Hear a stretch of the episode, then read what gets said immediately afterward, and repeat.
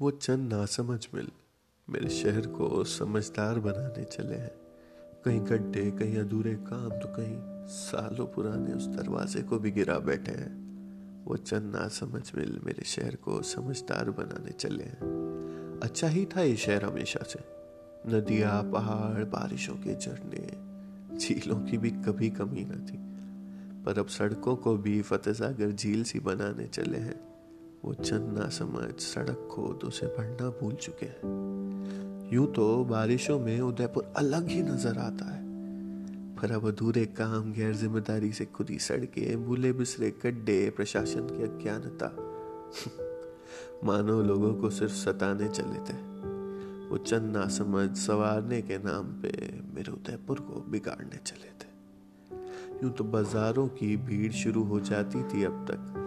पर पहले एक महामारी का डर और फिर इनकी लापरवाही। बाजारों की बची कुची रौनक भी उजाड़ती चली थी। मिडिल क्लास व्यापारी तो पहले ही मर चुके थे।